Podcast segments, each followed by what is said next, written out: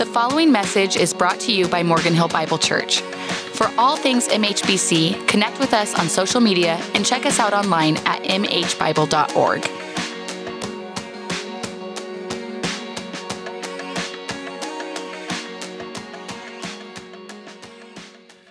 a few months ago, it's about, I think, five or six months ago, there was a, a picture that began circulating on the internet of a well known and famous person. And the reason it was circulating is because they looked and were dressed so differently than how they are almost always seen, dressed in a very specific same way. It first started circulating on Twitter and was picked up in other places highlighting this. And we have a picture of it. Um, it's a well known person, um, perhaps one of the most recognizable people in the world, Pope Francis.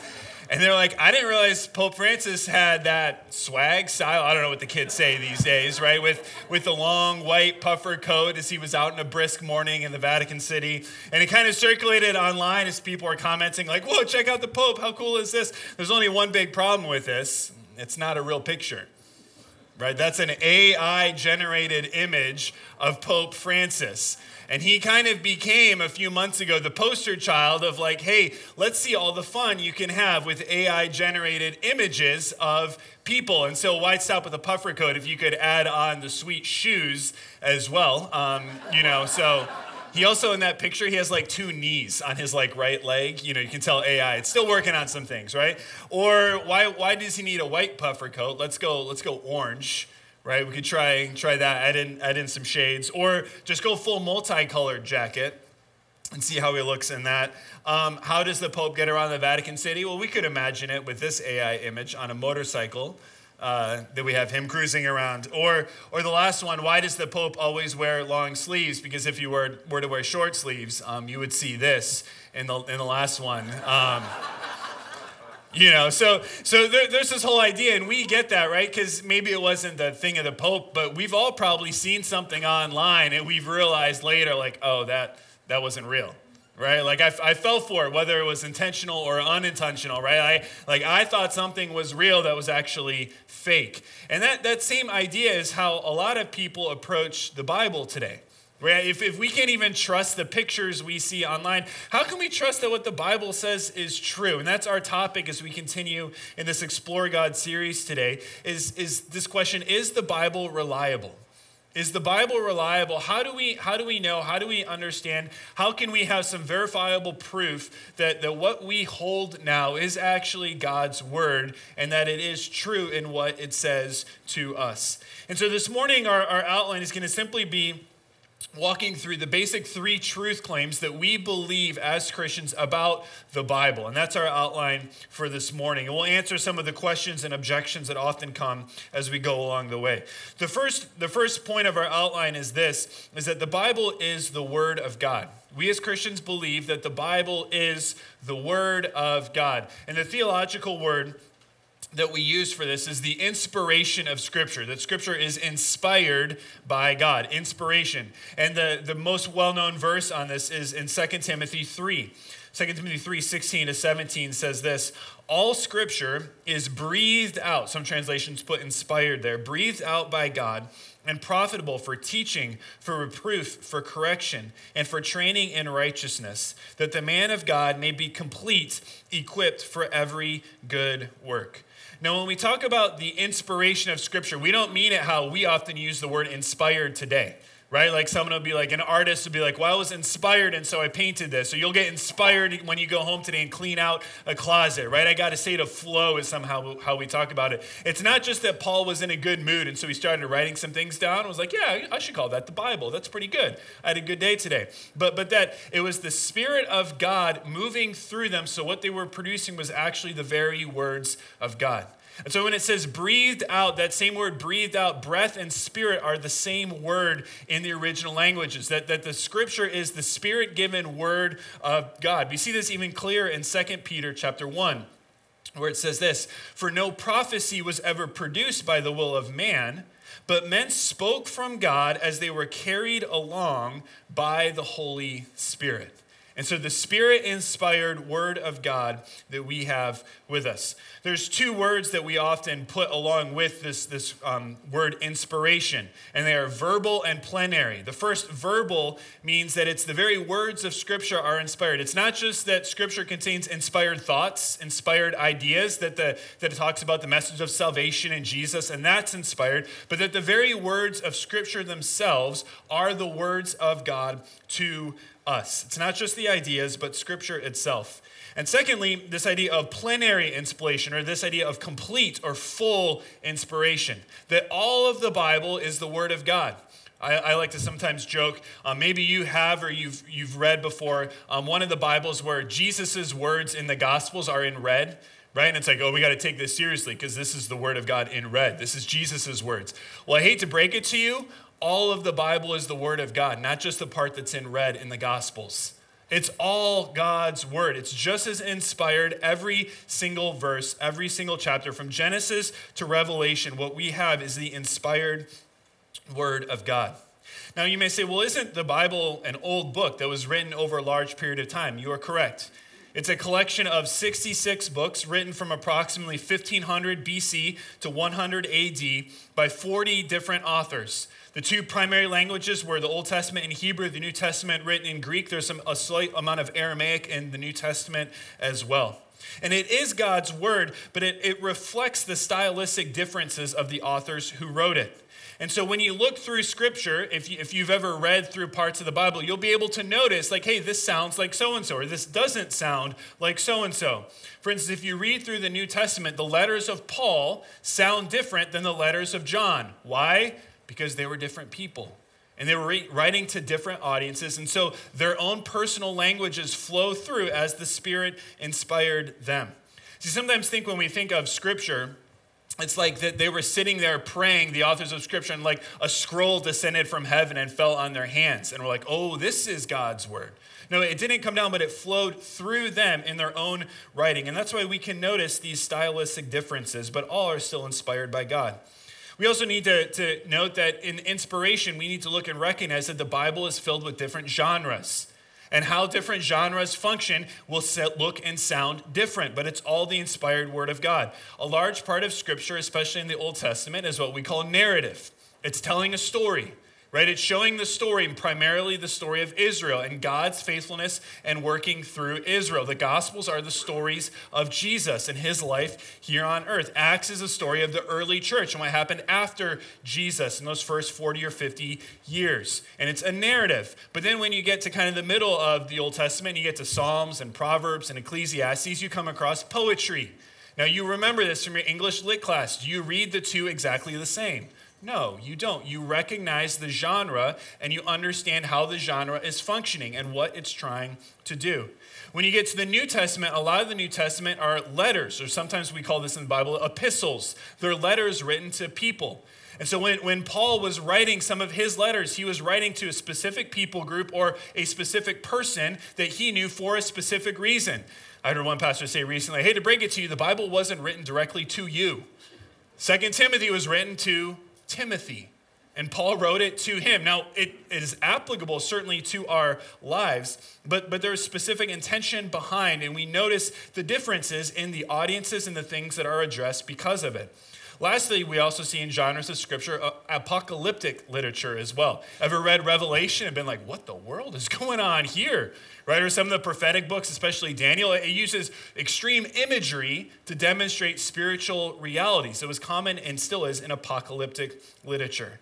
Now, the amazing thing is that even though this book is written by so many men over such a large period of time, there is an amazing cohesion and consistency of the message across Scripture.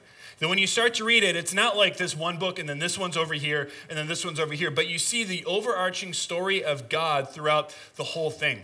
And you can even see this in how scripture references and mentions itself. There are approximately, I think it's about 63,000 cross references or allusions to Scripture in Scripture itself. And a few years ago, there was a data scientist who wanted to say, How do I help people see how Scripture is used? That it's not just a whole bunch of independent things, but that the authors are quoting back and using Scripture itself. And so he came up with this picture, which is, I just think is such a cool graph. And each of these lines represents a cross reference, the, the, the arches. The lines on the bottom, each individual line represents a chapter in the Bible. And each of the different colors, if you look closely, you can see the alternating colors, is one of the different books of the Bible. The New Testament, as you can see, is kind of this last third or quarter on the right hand side here. It's not like it just ignores everything that came before. But notice all of the lines pulling back to the Old Testament. Notice all the lines within the Old Testament itself. And so, yes, they may stand alone, these books written by different people, but it's one cohesive message. There's a consistency that flows throughout all of Scripture. Now, we need to, to hold fast as Christians to the fact that God's Word, what we have today, is the inspired Word of God.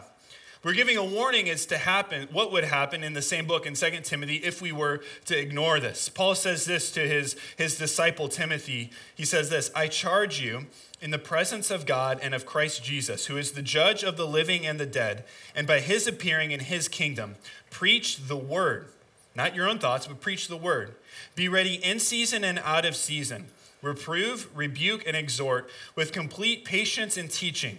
For the time is coming when people will not endure sound teaching, but will have itching ears, they will accumulate for themselves teachers to suit their own passions, and will turn away from listening to the truth and wander off into myths.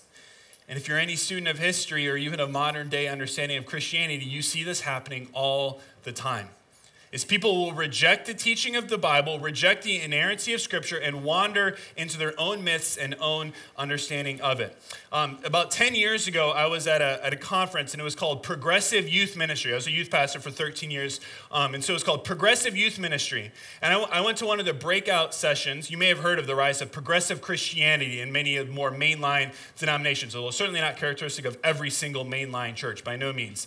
But I was in this, in this seminar, and it was um, a, a woman woman producing it who had done a survey of, of high schoolers and their beliefs about Jesus. And it was just, hey, this is the reality. And I knew the people who published her book. So I was like, oh, hey, I, I, know she'll be interesting. I trust the people. And so she was just kind of presenting data.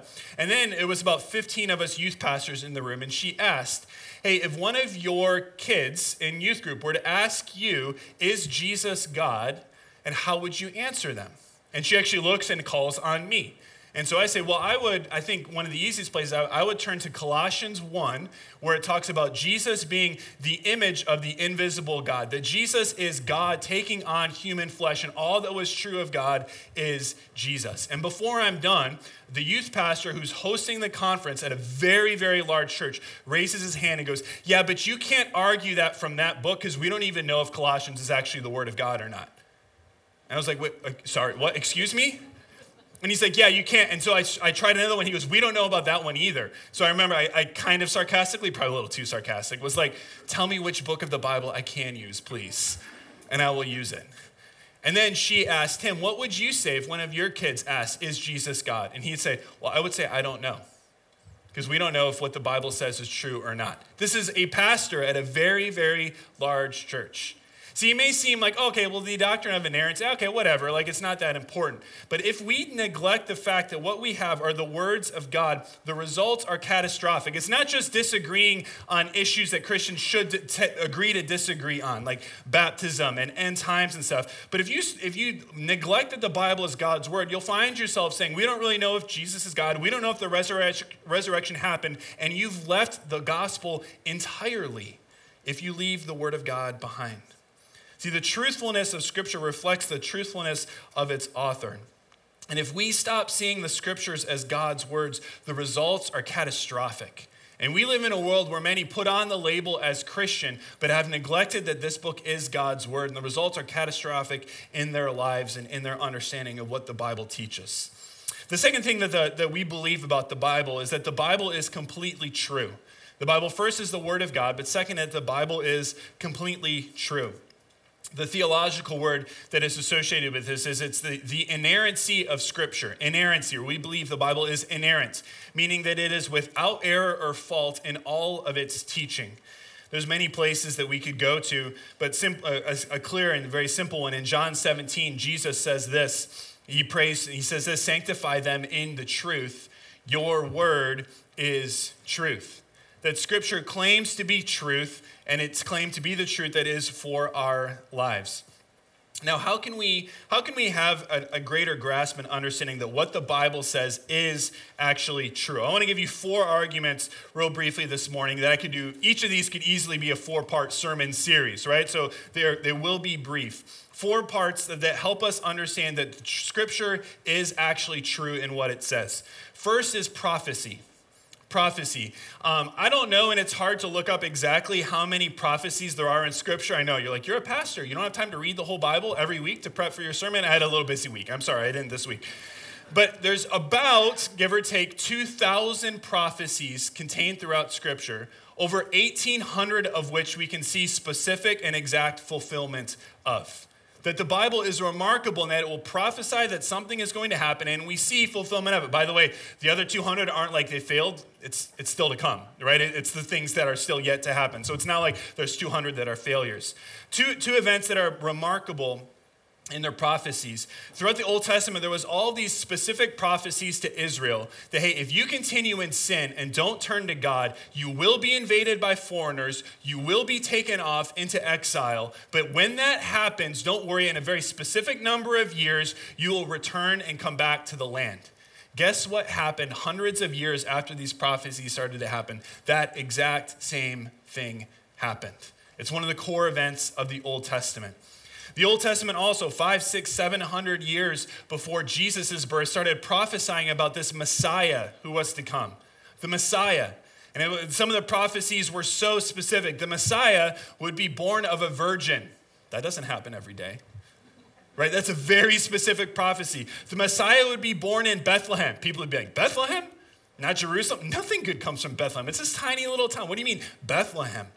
That the Messiah would escape down for his life to Egypt and then come back to Israel. Jewish people are probably like, hold up, we don't go to Egypt anymore. That went bad for us.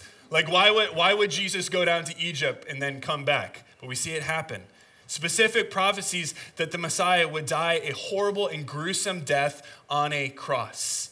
And what do we see? Jesus fulfilling so many of the prophecies about him. The, the prophecies show the truthfulness of Scripture. Another way to help verify this is the testimony of history. This is one that's fascinating to me. I've always been a history buff, loved history as a kid, still, still do love reading it. That there are other historical evidences for the truthfulness of Scripture outside of what's contained in the Bible. We'll just focus on one time period, the event of the time of Jesus' life.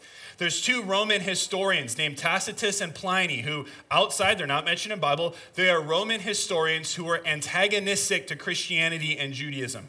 They do not like it, right? But they write, and you can still find their historical writings. They were contemporaries in the time right after Jesus. And from their writing, they can see that there was a man who lived in Israel who was killed by Pontius Pilate, who claimed to rise from the dead and has a huge following that's sweeping over the empire. And their points are we need to kill them. We got to do something about it because this is a problem right? But they, they talk about, like, yeah, no, this guy came, he did things, people followed him, he was killed, he came to come back to life. There's a thousands thousands of people who say it's true. That's not in the Bible, those are Roman historians.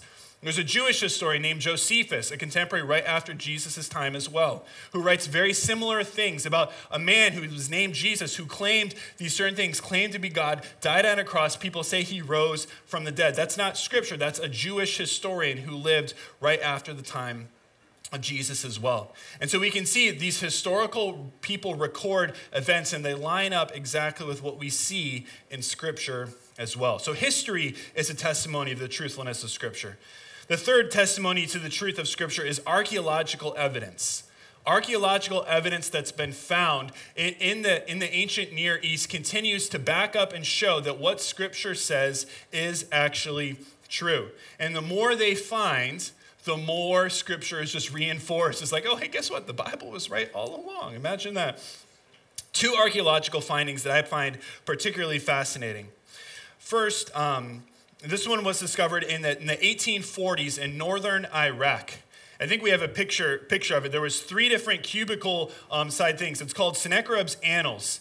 And, and this is um, an Assyrian king who this, this piece comes from 691 BC. There's three exact things of it. They found three of them. One's in Chicago, one's in London, one's in Israel. I've seen the one in Israel. That's this one right here in a museum in Jerusalem. And on this ancient thing, this is written in Akkadian, records how this king, Sennacherib, went over to Israel, laid siege. There was a king named Hezekiah, and records the battles that he had against Hezekiah. And it records exactly the same thing. If you were to open your Bibles to Isaiah 36, 37, and 2 Kings and 2 Chronicles, it's the exact same story. But this is an ancient Akkadian document from 691 BC from, that they found discovered in the, what was the Assyrian kingdom in northern Iraq today. That's not the Bible, that's just something they found in archaeology. Well, fast forward to the time of Jesus. they were doing some excavation um, near, near the Mediterranean coast, up, uh, up north of Jerusalem.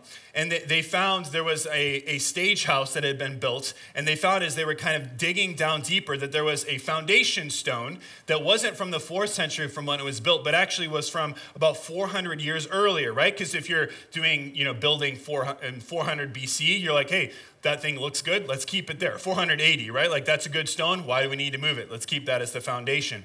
And they, they started to look as they, they excavated underneath it, and they found an inscription on it for a building that was there before. And it was given to one of the Roman gods, and the person who was giving it, I think we have this picture up this time. I think we have it. It's from a guy named Pontius Pilate. His inscription is right there in archaeology evidence that, yep, here was Pontius Pilate dedicated this building in AD 30 that we see in archaeological findings. We could go on, and this was found, by the way, in 1961. So this is a more recent discovery in history. So there, there's all of these things as archaeologists find and dig and find ancient historical documents that shows the truthfulness and the reliability of Scripture and what we have today. Fourth, fourth way to, to understand the truthfulness of Scripture, to help back it up, is the preservation of the text that we have, the preservation of Scripture.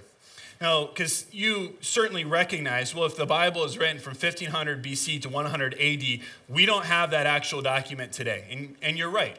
We don't. We don't have the very original manuscript documents that any of the Bible was originally built on.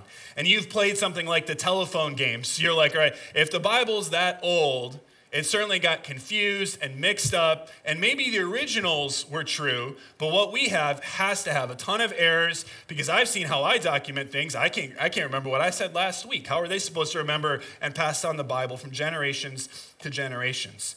Well, two things I would say to that. First is the variations that are contained in ancient texts, and I get to study this when you go to seminary and learn Greek and Hebrew, are extremely small. Most of the variations in the New Testament are did the original manuscript say Jesus or Jesus Christ? Right? Did it say Lord or Lord and Savior? It's very small like that. And none of the variations they've ever discovered amongst any of the biblical texts change any of the message of the Bible at all. The second thing is this there is a huge, um, a huge growth in the proximity of the manuscripts we have about the Bible from when they were originally written. There's a very small gap in history from when the events occurred, when the things were written, to the manuscripts that we have. And it's hundreds and hundreds of years closer from any other ancient figure that you have. If you read ancient history and some of the Greek poets and Greek writers, the documents you have are hundreds, oftentimes well over a thousand years after they actually lived. For a long time, that's about how close we had of the biblical record was our documents were around 8 900 AD was the closest we had. And then in the 1940s and 1950s, the Dead Sea Scrolls happened. You may remember hearing about this. And they went in and found copies of scripture and specifically here New Testaments. And, and, biblical writings from the New Testament. And these were dated back to around 100 AD. So it closed the gap of literally 700 years. And so they could compare manuscripts from 8, 900 to 100. And guess what they found? It says the same thing. There's no major variation between them. They close the largest historical gap in records in history, and it says the exact same thing that what we have is the Word of God.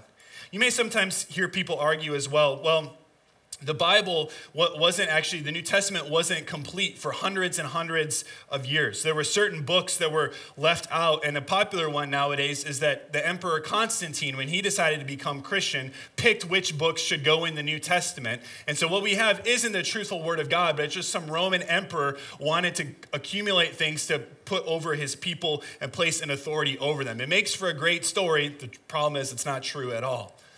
That, that the Bible that we have within 50 to 75 years of its writing, we have copies of showing almost every book of the Bible contained together, recognizing its authority.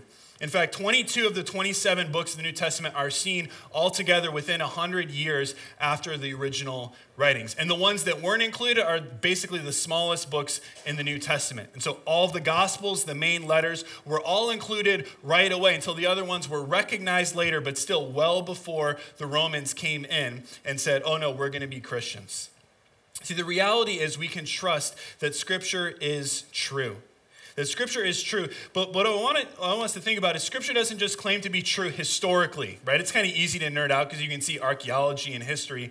But Scripture claims to be true not just about history in the past, but about you as well. Scripture claims to show the truth in your life.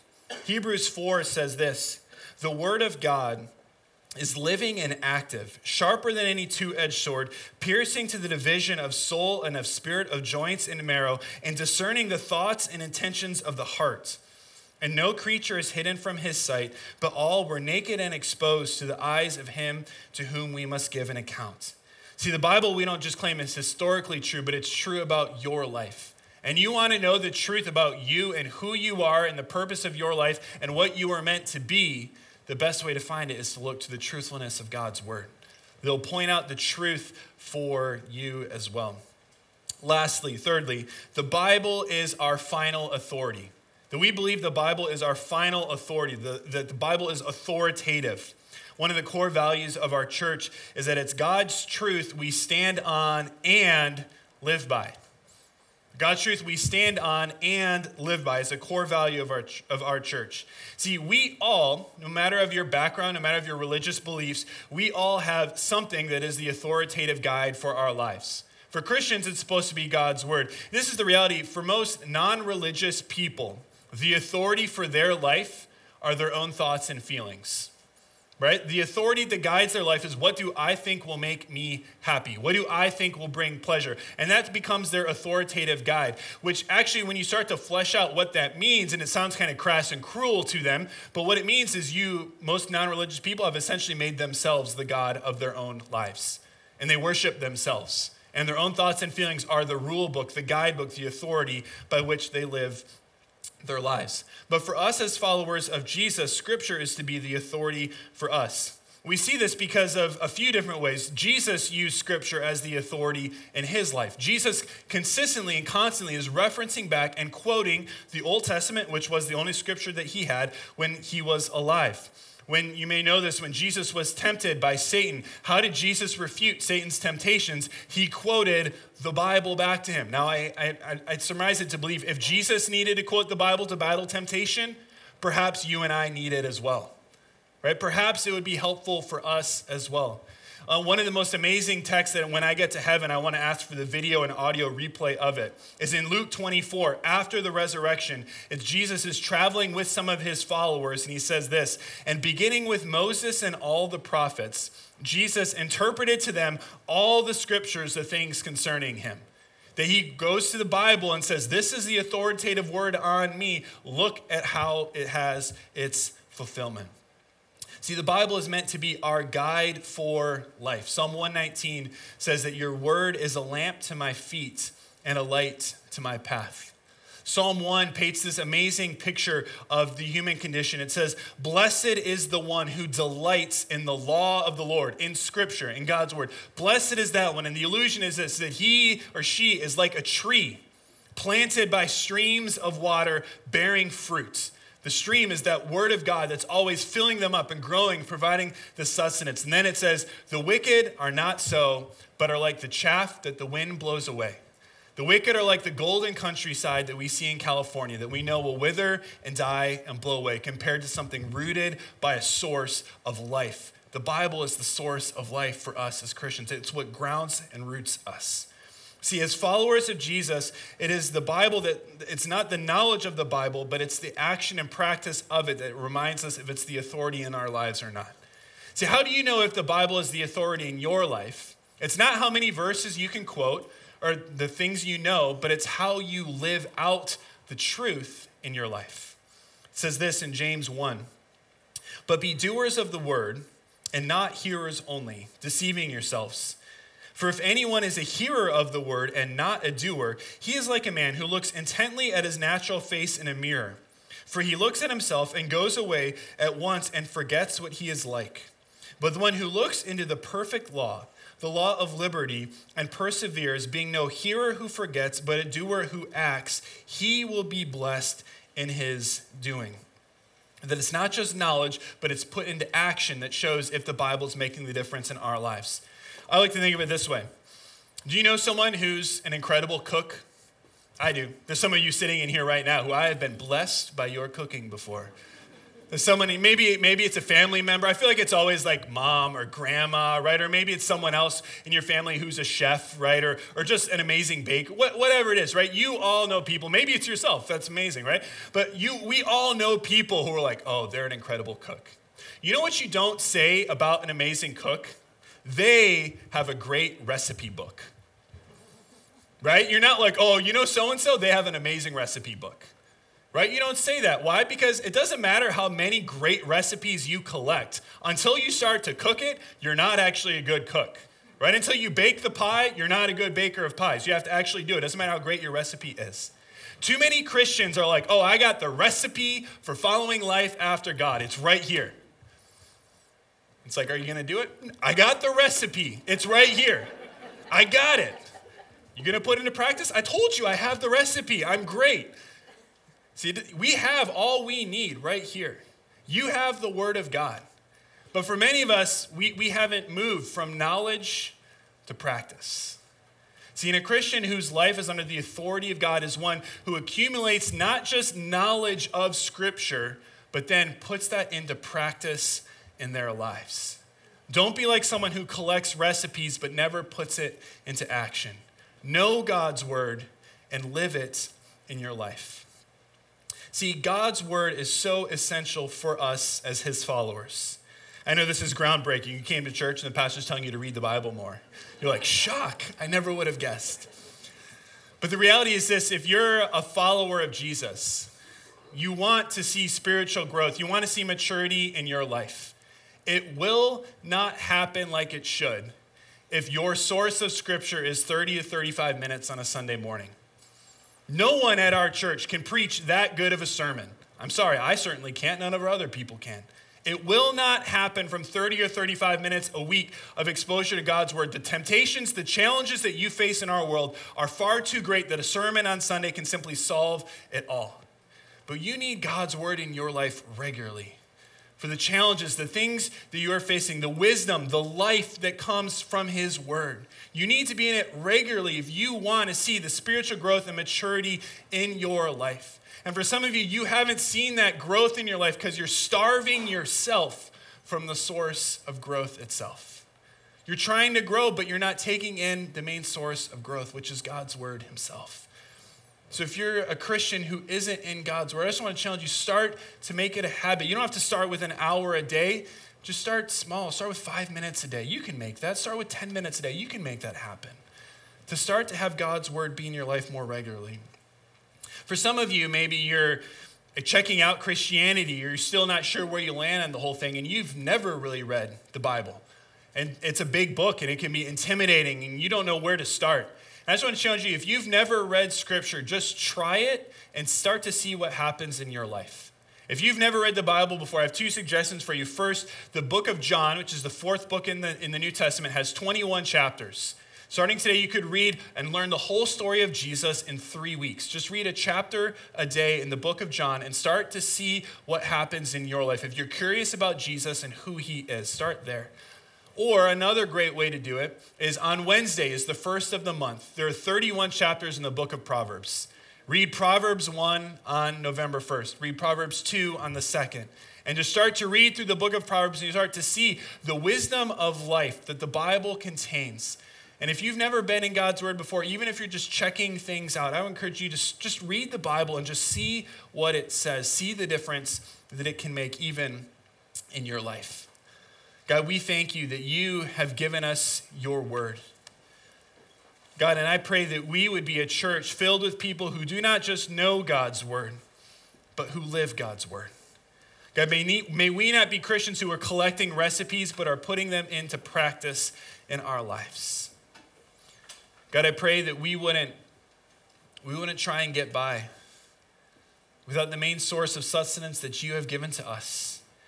May we be a church, may we be people rooted and built and grounded on the Word of God that we would see it and live it as the authority in our lives.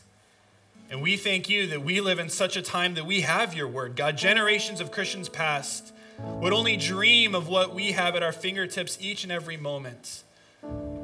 God, so would we recognize the power of the word of God, and the power it has to change our lives.